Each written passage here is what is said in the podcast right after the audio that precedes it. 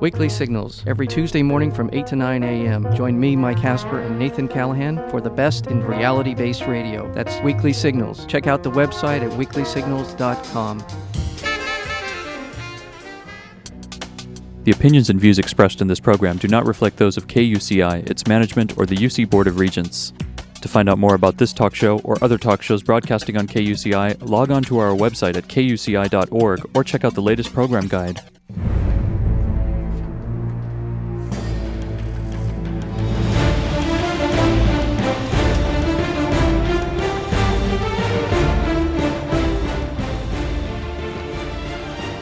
Good evening. You're listening to KUCI at 88.9 FM in Irvine and online at kuci.org. Welcome to Privacy Piracy. I'm Lloyd, I'm the show's engineer, and your host is Mari Frank. Mari's a local attorney and certified information privacy professional. She's the author of several books, including Safeguard Your Identity and From Victim to Victor, a step by step guide for ending the nightmare of identity theft.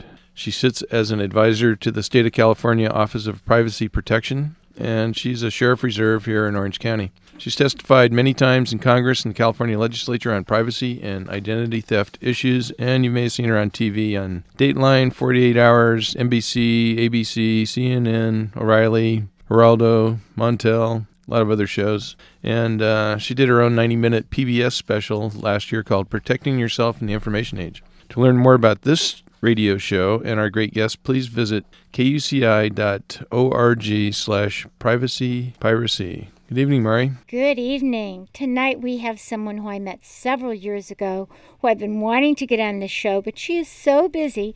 She finally found the time and she is one of my other heroes, a real privacy hero, a wonderful woman, very bright, a great mentor for all of us in the privacy profession. Let me tell you about Barbara Lawler. Barb is the first Chief Privacy Officer at Intuit. Intuit makes TurboTax, Quicken, QuickBooks, and other specialized software and services for businesses. They also make it for accounting professionals, taxpayers, and consumers. The California based firm has over 7,500 employees all over the world. Barbara leads the Intuit privacy team and is responsible for creating and driving privacy and personal information use, strategy, policy, and implementation. Intuit was recognized as the most trusted company for privacy in 2008, and a lot of that was due to Barbara's privacy leadership. Prior to Intuit, Barbara was the CPO at Hewlett Packard. While there, she led a global team that was responsible for online and offline privacy strategy, policy, and standards. She was the driver for implementing customer friendly privacy policies and practices, and she helped HP to become a recognized leader in privacy. And at that time, back in 2005, because of her leadership, HP was selected as the most trusted company for privacy, and I think that's a lot due to Barb. She's also been a member of the International Association of Privacy Practitioners Board of Directors, the Center for Information Policy Leadership, and she was on the executive committee. And right now, she's the Ponemon Institute RIM Council Advisory Board Chair, and she served on the California Office of Privacy Protection. She speaks all over the place on privacy issues, and she's just terrific. And you can learn more about her at our website at kuci.org/slash privacy piracy. And you can learn more about Intuit's privacy at the Intuit privacy webpage at intuit.com slash privacy. Thank you so much for joining us for all the way from Northern California, Barb. Well, thank you very much, Mari. It's a, a pleasure to, to be a part of your radio program. I know this is something, as you said, we've wanted to do for quite some time, and I'm excited to have this conversation with you. Well, you have been one of leading privacy officers. In fact, you were one of the early privacy officers. Tell us how that all came about. Well, it's probably a long story that I don't need to touch on every single step along the way, but I think there are a couple of key things that led me to the world of privacy. You'll find a lot of leaders in the privacy field today all arrived from different paths. So some followed the path of being uh, an attorney and starting to specialize in these issues as they emerged along with the internet. Uh, others came out of an information technology background and may have had more of an information security focus and got more interested in some of the po- privacy policy issues around that. And then there are folks like me. So I was actually born and raised in Northern California in the Bay Area in San Jose. So I'm truly a local kid. I come out of San Jose State University with a business degree and then uh, additional you know, minor and certification work in advertising and Marcom. So how in the world does that leave you to privacy? well, I had a lot of different uh, career stops, if you will, along the way within HP, which is very common for a company like that. In fact, it was really encouraged. And so over the years, I developed experience and expertise in everything from data management and data standards to how marketing programs uh, were developed for a variety of audiences, which could have been consumer, small business, uh, retail channel, those kinds of things. And through the course of many years, all of those pieces all came together when someone who I worked for at one point along the way said, You know, Bar, we've got this kind of interesting job, and it's kind of small, and it's not like what you were doing before, but we need someone to really figure out how to help HP really do a good job in privacy and really take us to a leadership position, although we don't know quite what that is. And uh, do you think you might like to do that? And if so, we want to have you interview and talk with all of these people and see if they all think you can do it too. When I read HP's, and this goes back nine years ago now, uh, 1999 in the spring and summer of 99, I read through the company's initial, very first draft policies. And this is back in a time when a lot of companies were just starting to think about should I post a privacy statement on the web? And you know, what was their web? And they weren't really thinking a lot about information privacy practices. So I looked at what we were doing. I looked at what the company needed to do in terms of really understanding how it used information, how it wanted to, how it wanted to be responsible and respectful in communicating with its customers. And it was just something that really clicked for me. And the pieces that I had had experience with over the years all somehow came together in this new idea of uh, privacy and information management.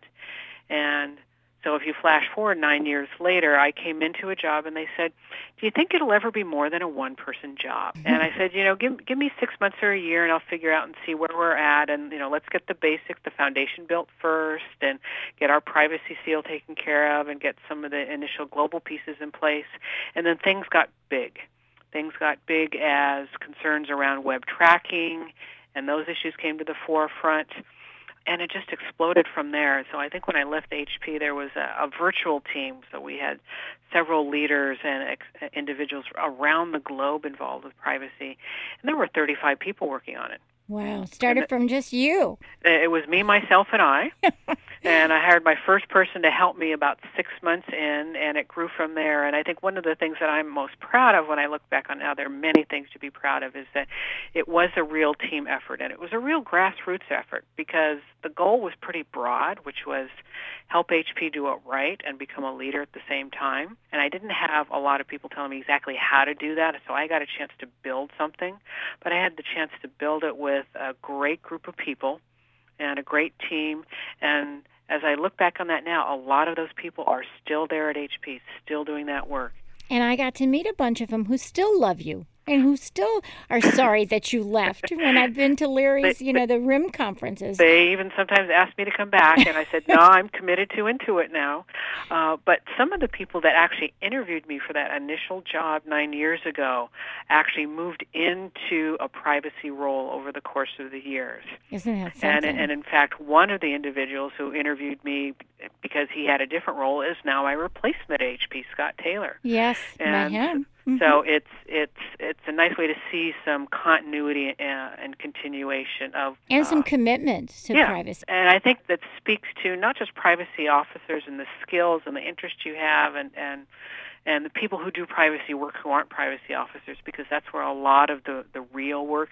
Uh, honestly can happen is you really have to like this and you really have to understand this kind of work. This is not a job you can just do because it's a job.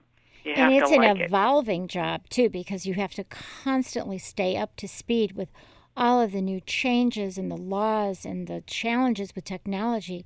It's it's incredible, isn't it? Yeah. If you don't want to be challenged, if you prefer to be bored or just be steady state, go somewhere else. uh, this is not the place to be, but this is certainly what I love about it, and I think uh, the team that I have here and the people I've worked with, both in the privacy community, like yourself and others on the RIM Council, and in other organizations, is that it does change. And yeah. it's it's why we come to work in the morning because we know it's going to be different, and there's that that challenge and that that challenge to figure out the newest puzzle or the newest issue, and and to make it better and the excitement about it you know? It's exciting and sometimes that excitement is good and sometimes it's a little scary. I mean there's a lot uh, a tremendous amount of moving pieces yes to keep yes. track of. So you have to be uh, an expert puzzle master. You have to be an expert ball juggler. You have to be an expert communicator. And and then you are the first chief privacy officers officer of intuit. So how many do you have on your team over there?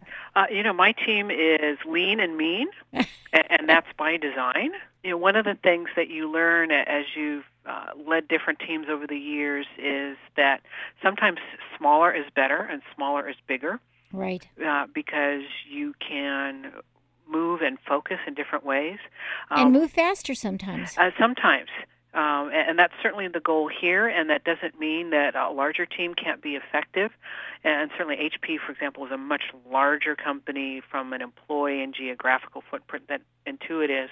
But Intuit is looking to really grow its businesses both from a a connected services perspective and also from a, global perspective over the next several years. And so we're we're relaying the foundation. We're building we're we've taken what was uh, a good solid small house and making it a somewhat bigger but much more modern house, if you will, for privacy. So Intuit's had privacy leaders for a long time, but never an actual privacy officer. Right. And in fact, I was the first privacy officer at HP too, because no one started out with a privacy officer title. Certainly not at HP. It was something that grew and developed over time. So you're the fearless first leader each time. that, well, you know, there are advantages, as you know, to being first, which means you get to decide how things are done because no one else has figured out how to do it yet. Right. Um, but the challenge is you have to figure out how to do it first because no one's ever done it before. Exactly. So, what is the most important role of a corporate privacy officer? Because you sure t- you get to teach a lot of them many times. Tell well, us. actually, you, you kind of said it right there. I I said earlier it was to be a great communicator, and I think to be a great teacher, you need to be a great communicator. And so, if you take that from a very broad perspective and recognize that every opportunity when you interact with someone, whether it's your own team and directing them, uh, an individual, uh, whether you're creating a new program or initiative and you need to meet with a very senior executive, it's how well do you, you communicate, how you're going to help him or her. And what you're really doing when you're communicating that is that you're teaching a little bit all along the way. And so being what being very clear, knowing what it is your outcome is. So, for example, the meeting I had right before uh, coming to talk with you uh, was uh, with one of our senior executives about a really new, exciting strategic initiative that's going to require us as a company to think about how we're using customer data in our possession. And it's something where the business would like to use it in new and novel ways that may be very ethical and very legal and very appropriate, but it's still different than the way we've communicated with our customers about that. So the conversation there was what are the use scenarios around information, but what do we really want to get out of this conversation? What we want to get out of the conversation is to understand that remember the privacy framework. So we have a strategic framework of privacy. Remember these three key areas. That's the lens or that's the filter we're going to take everything that you tell us and put it through. And then what we're going to come out with are these four things. We're going to come out with some key messages for customers. We're going to come out with some standards that will help product developers and marketers actually apply what we've decided on. And then we're going to have actual privacy statements and agreements, the kind of nitty gritty uh, privacy policy wonkish stuff. And those are the outputs of what comes out of a fairly high level 30 minute discussion around where are you going strategically with your business. So being able to communicate at that level, but then also being able to communicate and educate so the person who's the project manager for that saying, okay, now here's how we're going to go do that and really do that at a tactical level and here's why it's important. And then have them actually come back to you and not just replay your words back to you, but really demonstrate understanding. Oh, so if I do this and if we gather this information and do it this way, then this is how we'll get to those procedures and standards, and this is what a procedure or a standard might look like. And you think, bingo, I've got it, we've been successful, and then those people, it's the tipping point. Those people will communicate the, their same understanding to others. So it sounds like you're helping the other departments to understand privacy so there's a privacy consciousness in everything that they do. Exactly. And it's really understanding privacy. I often don't even use those words. Right. I try and couch it into how are we handling, using, collecting, storing personal information. That gets back to the RIM conference that you, that we had and that, the RIM Council, which is responsible information management. Why don't you talk a little bit about what is responsible information management? Responsible information management is really a concept that encompasses, uh, let's say, three or four key ideas. Uh, first of all, is that businesses are responsible and accountable for doing right by their customers and right by their employees.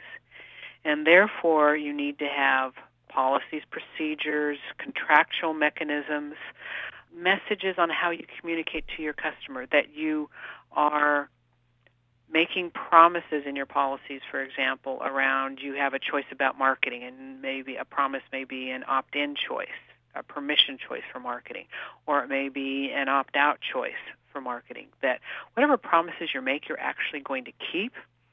And that also the information that you have from individuals is there, there's a, an information management, information quality component, and information security component to it.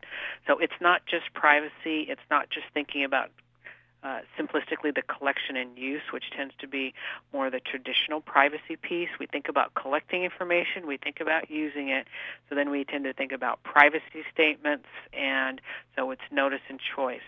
Responsible information says we're looking at all of the information practices, so not just collecting and using, but it could be redacting, it could be aggregating or anonymizing information, it could be securing, it could be what are the technology or business processes in place to make sure the information stays accurate.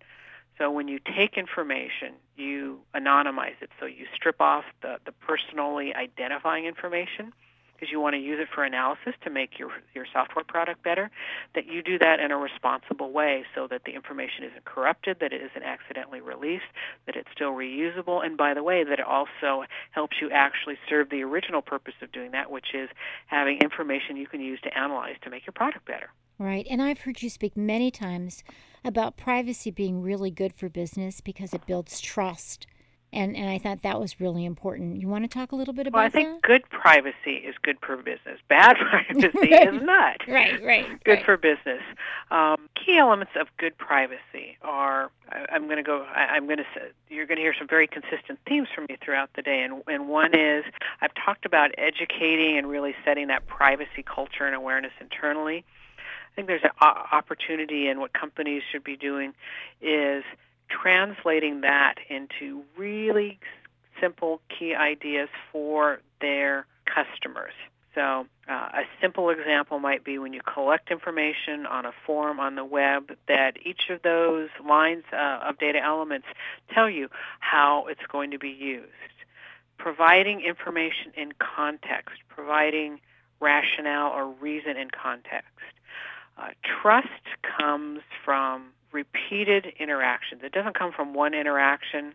Right. So, you build trust. Yeah. So I might have met you one time and say, "Gosh, that seems like a nice person." Like I might go to a website and say, "Gee, that website looks really interesting," or "That store looks really interesting." Sure. Um, but I don't know enough to form an opinion. Right. So I'm going to have more interactions that form and inform my opinion and it may be things that I'm thinking about co- very explicitly and cognitively, top of mind, like you know how I was greeted. Um, was I greeted in the way I wanted to be, or did I want to be left alone? Those are both choices on a band uh, of of choice. Uh, was the using a, the store model. Is the store clean? Could I find what I wanted? Did I understand? Did I like the pricing? Those things translate to the web too. Is the website clean? Is it easy to find things? Is the software under- easy to use? I is know. the software easy to use? I is love it- QuickBooks, by the way. This is, you know, without selling your product. I mean, I've been using it for years. It's easy. If I can use it, anybody can use it.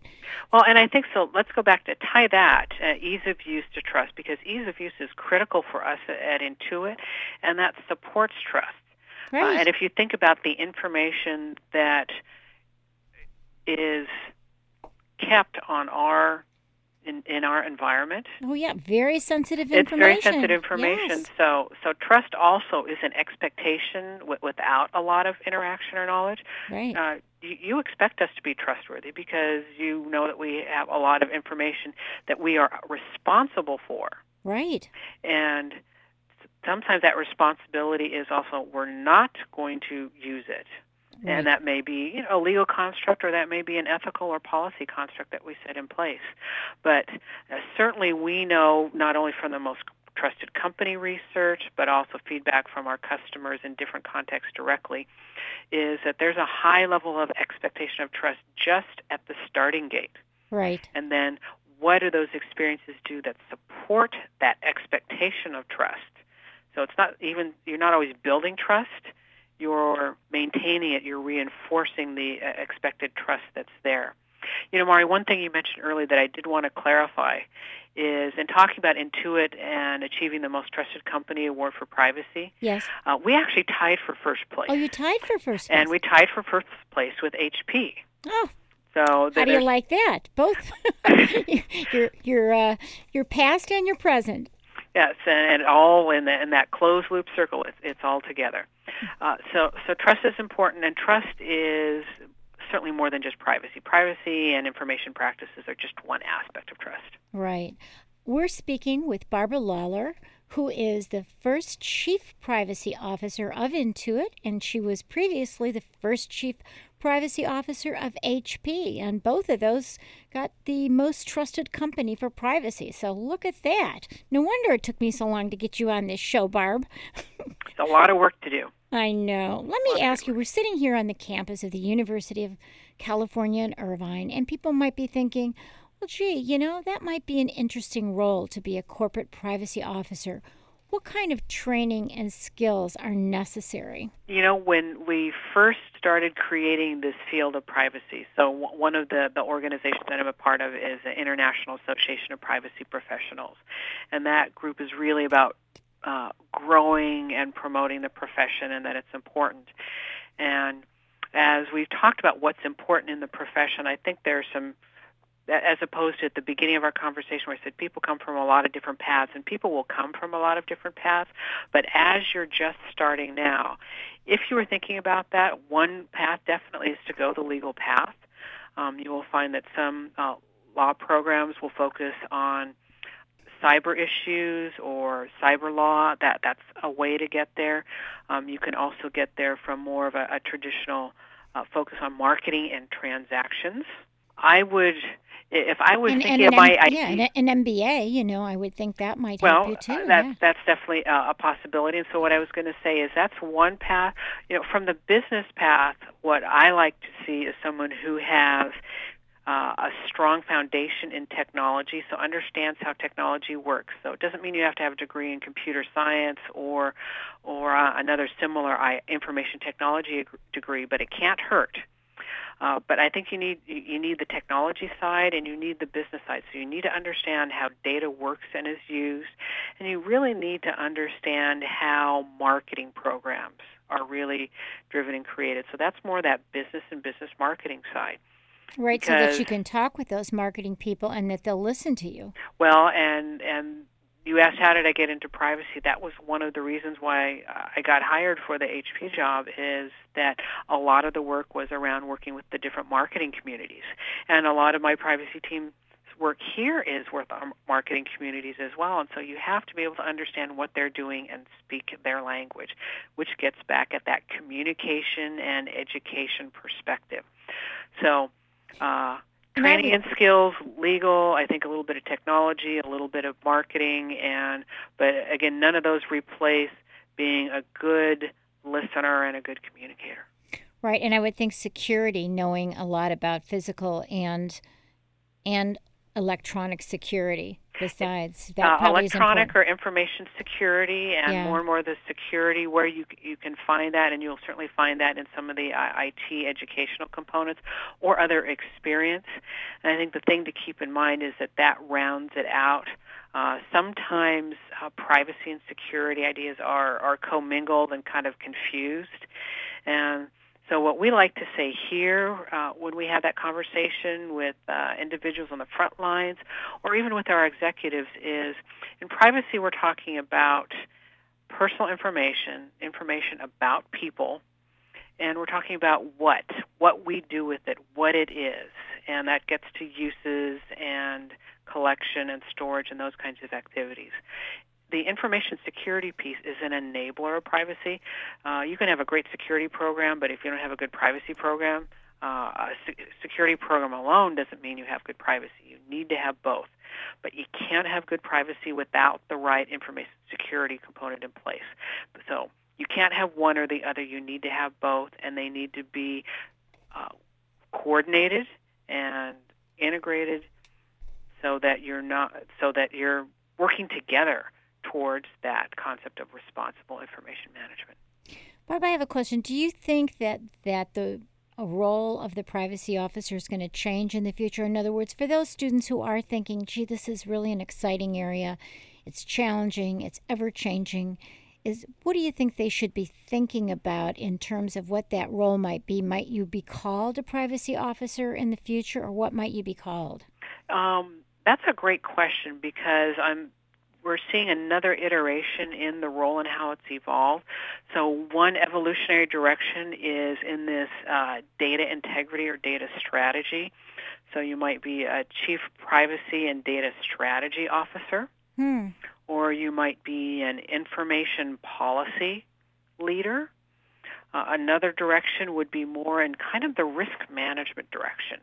So you could be a chief information risk or information risk management officer. Hmm.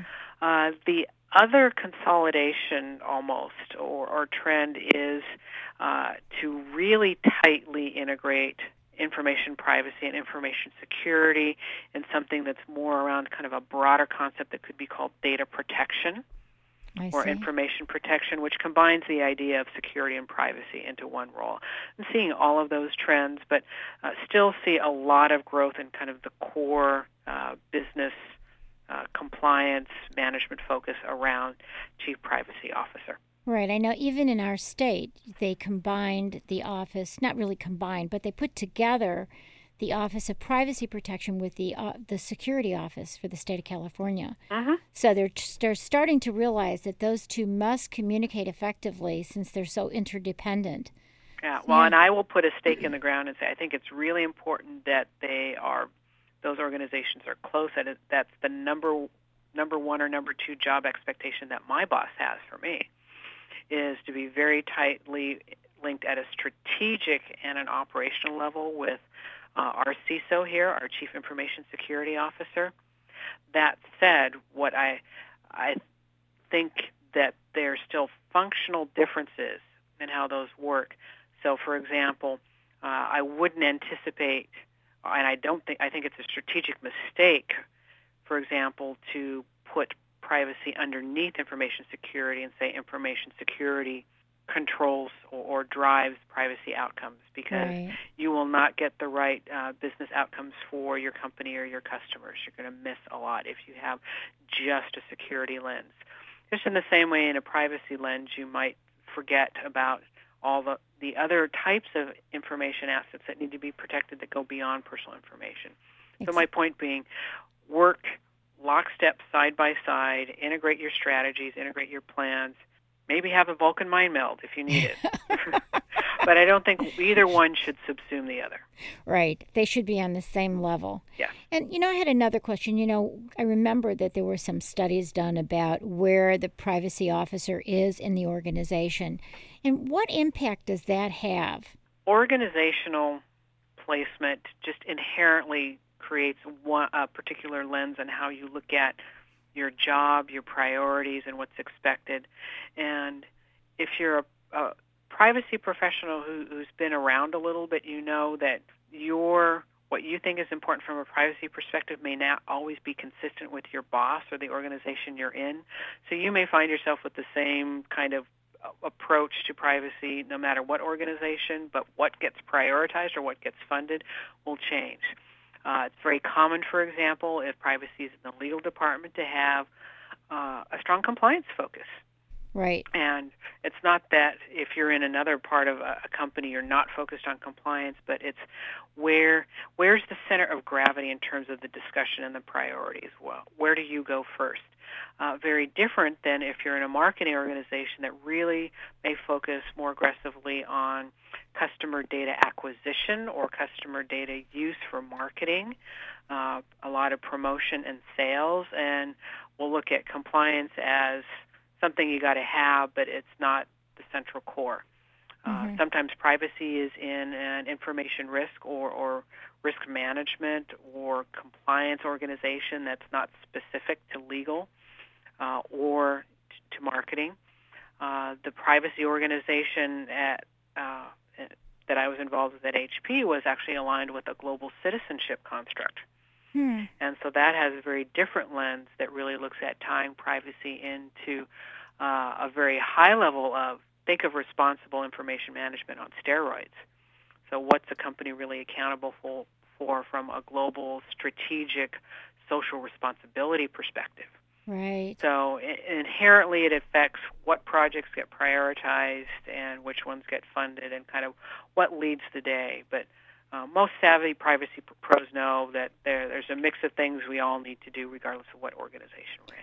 So if you're going to go into privacy and become a corporate privacy officer, you want to go someplace where where should it where would you look if you know to to be placed? Where would you want to be somebody who who would you be reporting to and be most happy?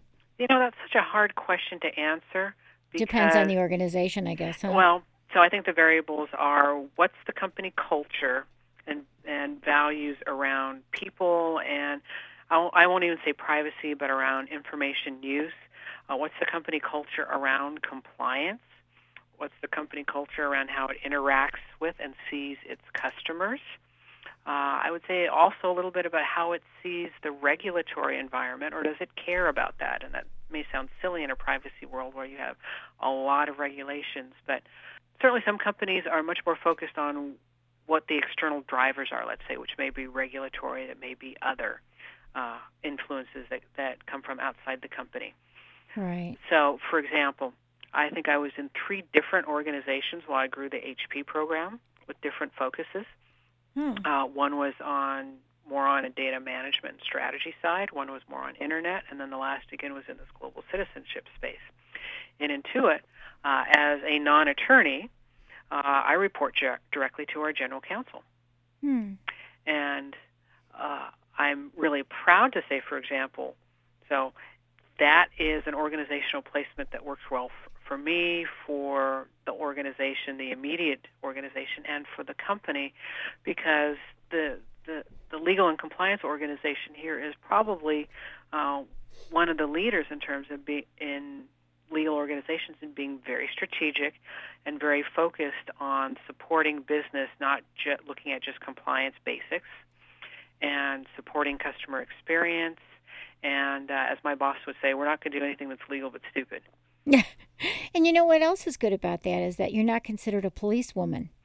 Uh, no privacy police here. no privacy police. No, I mean I would think that that's probably good for working with marketing. They're not looking at you as only compliance, only the policewoman. You're out there to help them to do things right. And frankly, you can't even walk in the door or get on the phone if if that's where you start from. You have to start from it's it's almost a form again thinking about communication and education. It's very similar to a sales process. You have to gather needs, so understand what the business needs are first because you have the expertise around privacy and information policy and regulatory needs. So, gather needs first, be that listener first and then help them to see how help you them. can help so, them. Yeah. Uh, uh, assimilate, analyze, and and give back something that's useful and constructive. And a lot of the, you know, quite honestly, a, a lot of the same issues or questions pop up, but as people change jobs or move in and out of different parts of the organization or become new, um, you're always in the, this interview mode and in this training mode in terms of understanding what are people doing and how can you help them. Uh, we have uh, a, a, what we're calling a self-help website that we're building that's uh, focused on our entire internal population. So we're throwing out the old and replacing it with the new, where it's going to have a lot of, you know, checklists and self-help assessment tools and, you know, quick quick win guides is what I would call them hmm. uh, to help uh, business people. Because with uh, five or six people that I have, uh, and if you get uh, hundreds of questions uh, in a in a month period or a week period, you can't you can't always answer them all. So right, how do you help getting back to responsible information management and that education piece, how do you get people to, frankly, be accountable for their own results? So I'm not just accountable for delivering my email newsletter on time to my customer base. I'm also responsible for making sure that it meets the privacy commitments and requirements that the company has. Right, right. And I like it when I go to a website and it says frequently asked questions, and I look down and I say, oh, that's my question. And I like it that it's right there. I don't have to get on the phone. I've got the answer. I can see how to do it. I don't know. Is that what you were thinking that you're going to be having? That's, that's part of what that is. Yeah. And right now that's internally focused, and then we'll bring some of that to the external side, to our external web page or web pages, so and the privacy statement, so that um, like what you just talked about, yeah. so that our customers have the, the, commonly asked questions. And we have commonly asked questions related to privacy and information security. Right. But they're not really on the privacy page right now. They tend to be much more contextual, so they're embedded as a part of frequently asked questions uh, based on our different products that we offer. Right, right. No, you have good products. Let's talk a little bit about social networking. I know when I saw you recently, you were telling me that, that you do some of the social networking and you suggested that I do it just to learn what's out there. And have you? I, I have a little bit. I'm a little bit chicken, but um, I have more than I was before. well, I shouldn't be interviewing you, and I could ask you what makes you chicken, but maybe that's. well, let's talk about that. What would make someone chicken? So he, he, here's a way, uh, some ways to think about really social networking, and, and I'm going to actually step up and say anything that has uh, a person centric or individual centric interactive community oriented approach. So that, that that can expand into blogs and other communities, information sharing sites, because social networking sites are one aspect of how you can do that. Right. And sometimes they all start looking the same. Mm-hmm. Uh, I th- so he, here's why I'm out there, and, and he, here's what you can be thinking about, but also you know, certainly be cautious about. Is I see these as redefining the paradigm of what privacy means. Yes. And it's redefining it because it is that individual or person or multiple people centric. So they are at the center, in other words, of the interaction or the sharing or the movement of information. And that's very different from, I think, what many of us who are older have grown up into, both from a technology and from a business perspective, that, again, using a technology term, is fairly binary. It's, it's, it's, it's, it's very one way, two way in terms of the communication. Mm-hmm. So, an example of that is I go to a website and there's a privacy statement that represents the company's policies and the uses, choices, or lack thereof are all laid out, and it's it's quite honestly it, it's that or you don't play. What's different about social networking, and I'll use Facebook as an example. Okay. I wouldn't normally go in and name a lot of company names, but it's easier just to give people context. Uh, is Facebook, I'm going in and I'm really in a lot more control of what information I decide to put up there. I can go in to the privacy page and set privacy settings on, frankly, what's an amazing amount of detail. So if I go if I go into a traditional website, I give you name and address and and other information. Um, I don't get to decide whether you see that or not. If I'm giving it to you, you as the company see it because you're using it, let's say, for a transaction or to deliver a service. In a social networking context, at some level, I can decide, in some cases, very fine grained level, what information you can see about me, and can you, Mari, see about it? See, see me, just you? Can a small group that I've defined see it? Can anyone who's become my friend see it? Can anyone who's in Facebook see it? Or can anyone outside of Facebook see it? And if you think about that as a set of concentric circles that get larger and larger, and if you think about who sees what, it's a very different mental model. And it's also a very different data model that's behind that. Now, Facebook didn't start with all of that granularity, but they've grown it over time. So I think it's a fabulous experiment around, uh, because they're not collecting it so much for their own use. I mean, they've got to make money; they're a business, but right. they're they're they're. If you look at their mission, their mission is to facilitate communication. Well, what facilitates communication? Think about what we talked about trust earlier. Right. What is one way that people uh, enhance their relationship, their friendships, their trust, make new friends is you share information with people. Exactly. With your friends. And so that's kind of a mental model. Uh, when you set up your name, for example, you you can you can give yourself your real name. You can you actually have to give your real name because you have to be uh, transparency is also value. But for example, I've got my birthday out there, but I don't put my birth date. Right. And so I can choose to show just the the, month, the, the month and the day, day or right. the rest. Um, things to be cautious of or concerned about is as there's a lot of information that you have put out that's visible because a lot of people aren't using those privacy settings or either not taking the time that's to look what I was at it say. or understand yeah. it. And, and that's that's that's Barb's opinion. I don't have data to say a lot of people are using them or not. You know that that's Actually, I did see a study that they weren't using them. Yeah. Yeah. So I think there's an opportunity from the more traditional privacy point of view, which is to communicate more actively about what those are and how to use them because, you know, some of the descriptions you have to kind of know what they're talking about to start with. exactly. And you also have to be willing to experiment. Um, I think the other so so because a lot of that information is maybe more open than people realize, you really got to think about what do you really want people to know. And I don't mean what do I want Mari to know or my immediate friends to know. right. What do you want people you don't know to really know about you? and that- how may they perceive it? Even though if you say it one way, how may they perceive that about you? Yeah. Uh, one of the issues that is out there, for example, is can employers or do employers search your name? So not just Facebook, but just do a basic Google or whatever. Google your you Yeah. know, search your name, and do they use that as a part of the employment evaluation process? And I know that to be true that they are doing that. Well, it's a discussion amongst certainly privacy leaders and privacy professionals about what should they do and what are companies or what should companies be doing. And I will tell you that the discussion has really been, uh, in many cases, around that's ethically doesn't feel like the right thing to do. Right. And Because you don't know how accurate that information is, or if someone else put up a, a MySpace pretending to be you. I mean, I've actually had people call me with that happening to them.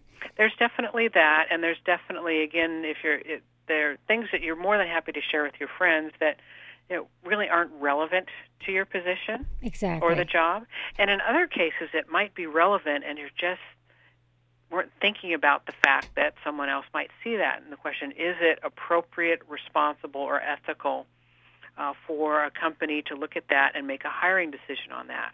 Um, there aren't rules of the road on that right now, but it's something to be aware of and to Right. consider. Right. And we don't have the same kind of protection laws like we do with the credit report as we do with somebody just going in and Googling you, right? Well, and and credit reports are, are in. I would contrast those a little bit because those very are very explicitly, clearly financial information used for, you know, making very significant decisions that affect your financial life and your personal life. Right. And you know, by contrast, uh, in the social networking sites, it can be it can be very simple. So some of the other you know more uh, linkage-oriented ones, for example, are, are pretty basic. It's a professional profile, and they're really focused on that. Uh, there are other smaller ones that are very focused on specific interests. So it could be uh, new mothers is one, for example, that my sister's involved with. Um, those kinds of things, and so the the group, if you will, is more narrow. Yes. And then some of them obviously are very broad, but you know the information you're sharing is all over the map. So my, you know, mine out there has music that I'm interested in, books that I'm interested.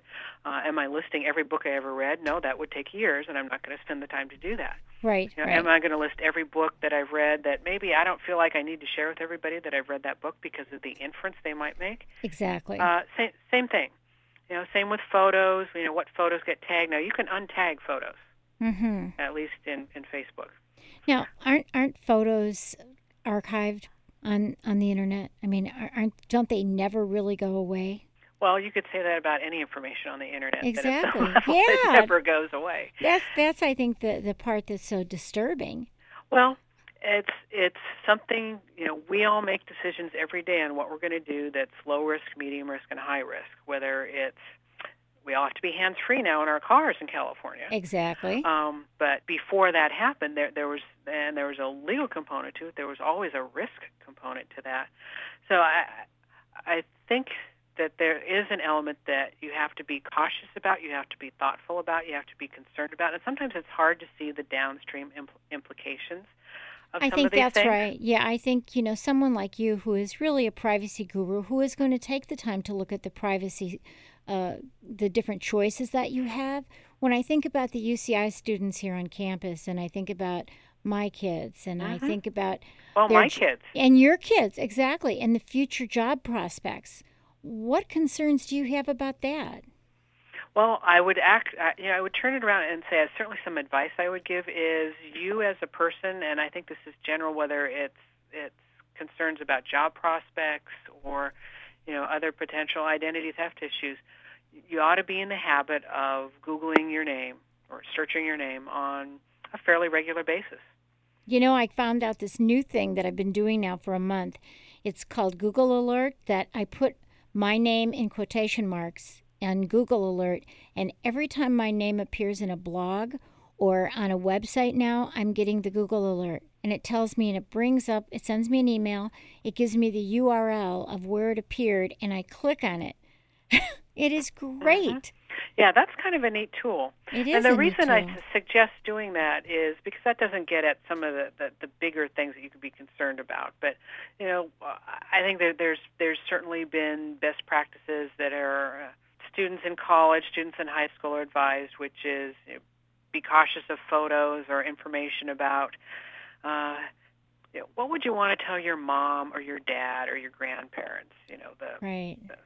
things having to do with with parties and relationship issues and escapades and all of those kinds of things probably ought to be careful uh, about or, or think about a different way to share those uh, because there may be a time in the future where someone is uh, extrapolating certain certain concepts about you but i will say from an employer perspective and, and maybe this is just my mindset having been you know in the business world for a long time is that any responsible company that you'd want to work with, even if they see that, unless it's something you know, really awful like you're, you're posting your arrest record in your in your Facebook, and then I think you've got other judgment issues. Right. Or you're doing drugs uh, in Yeah. some photo. yeah, and so what I really mean by that i- is it's it goes it's you can call it the friends and family test, you can call it the common sense test. You know, what would you tell your mom or your grandma?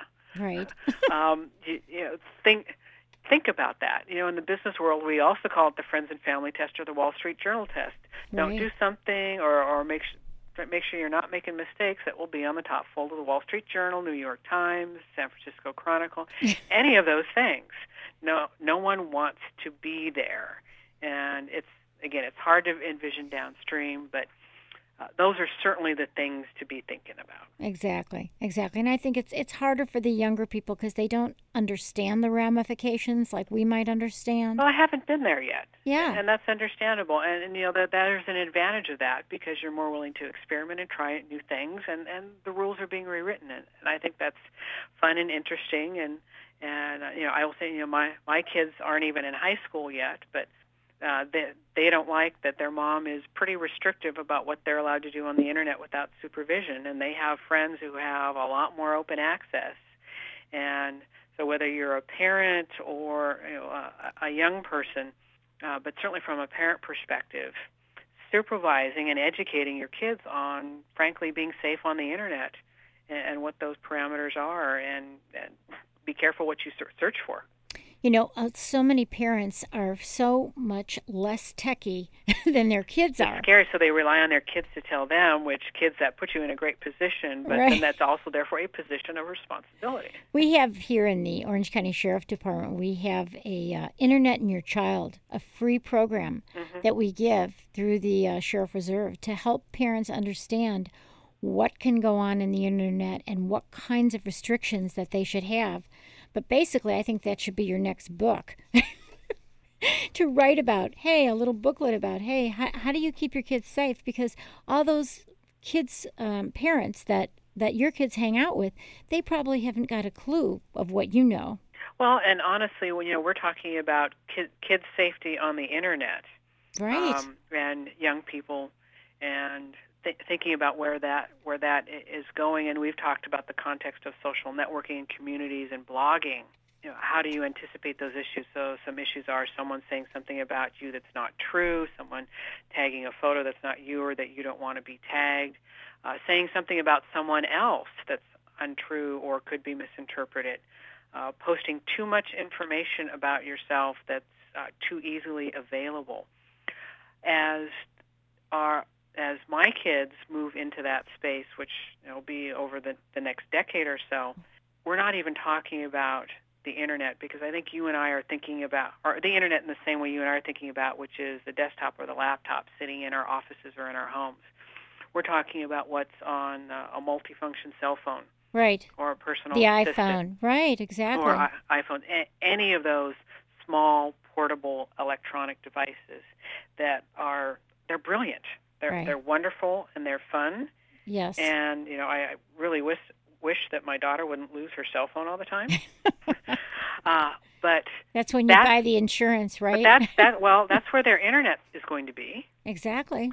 and that but that's also where geolocation Right. and you know the idea that not necessarily on an active all, always on basis but there's certainly the potential for someone to really know where you are all the time Right, right. Whether you're in your car Yeah. or, you know, I I have read that a cell phone, a cell phone, even if it's turned off, can be tracked. I don't know if it's because of RFIDs that are coming out or whatever it is, but that's what I was reading recently. That there are devices out there that can track you wherever you go. And you're right.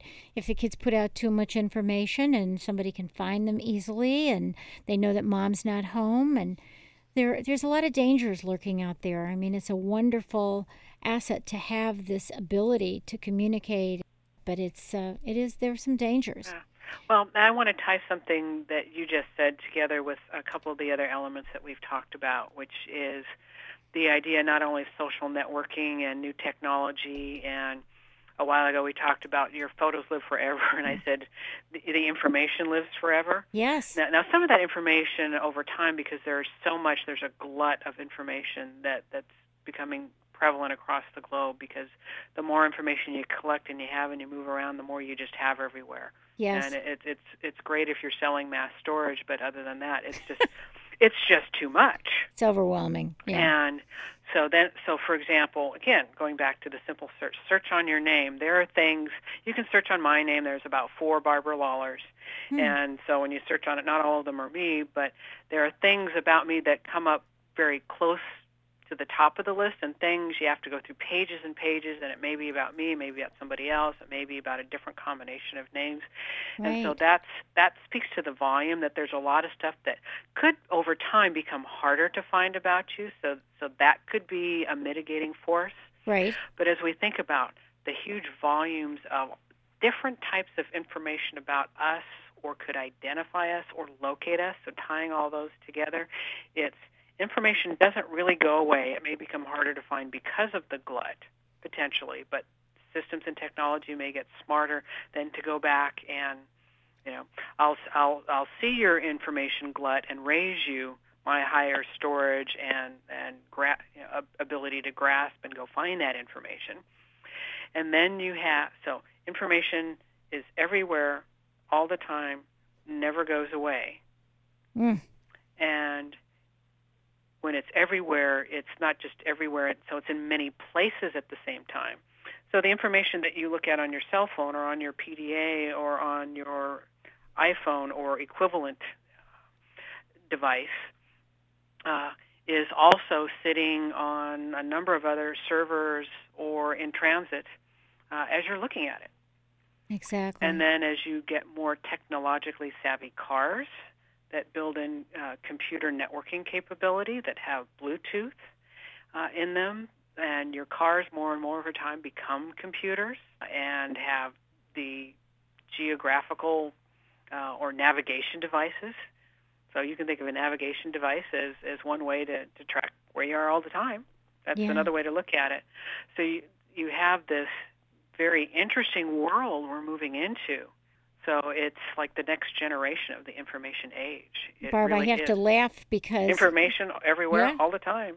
You know, my you were just talking about the Bluetooth in the car. I have a Bluetooth that I can walk around with on my ear, Uh-huh. and I have a Bluetooth in my car. So when I when I started using the Bluetooth in my ear because we have to have hands free, I was sitting in the car, and all of a sudden, my car said, "We want to have access to your cell phone."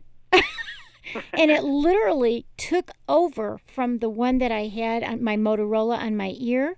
It took over and it suddenly became my Bluetooth, my cell phone suddenly became active through my car instead. With Well, that's very interesting because I have Bluetooth in my car too, but you have to you have to say yes or no. yes, but it actually asked me. I mean, it interrupted me. That's weird. I know it was very weird. It was. It was.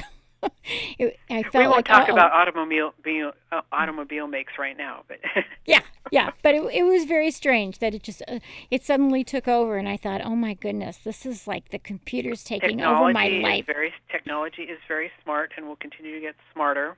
Yes, my and it- refrigerator is going to tell me, hey, you need to buy more cottage cheese. Well, you can you can get a smart refrigerator now if you want Right. to pay three or four thousand dollars, whatever it is. You Yeah. know, there's the smart table, and there's all of these things that are coming that again are fascinating and provide a lot of potential. Um, but Maybe I could get a refrigerator that says, don't eat that. That's too fattening. exactly, no more margaritas for you. exactly. So Lloyd has says we have about two more minutes here. Okay. So let let's kind of sum it up here. As uh, does privacy even exist now in this information well, age? let's. Uh, after this conversation, you might wonder. yes. but let me go back to a, a couple of elements when I said privacy is personal because it's about personal information. Right. Privacy is also a concept which can be the right to be left alone. Uh, it can the, be my right to, to know about decisions made about me. Uh, it can be uh, prevention from harm, making sure that I'm not harmed by identity thieves.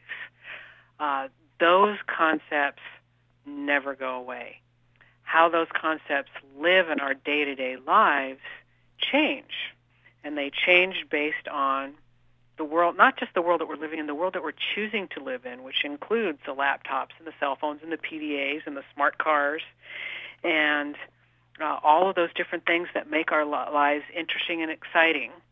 And because our world has gotten a lot more complicated as a result of all of those things, but a lot more exciting, that means to me more individual awareness and kind of personal accountability about knowing how, one how I think about privacy and what's important to me and what I'm willing to to trade or to share or to not trade for that.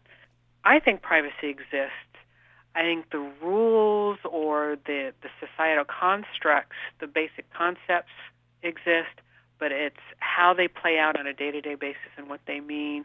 And it really means more interaction, more vigilance, more uh, studying, learning, paying attention to what information about me is out there, how it's used, and where I can take control or insist on control or understand where I don't, and then manage manage around that. Well, we thank you so much. We you're a great mentor for all of us in the privacy field, and Well, we thank love you for saying so. No, you are, and we always look up to you, and we really appreciate your sharing all your wonderful wisdom with us tonight, and we'll have you back again. Thank you so much. I enjoyed our conversation today and hope that the audience does too. Good night. Good night. You've been listening to KUCI 88.9 FM in Irvine and KUCI.org on the net. Thank you for joining us. Please join us every Wednesday from 5 to 6 p.m. Thank you and good night.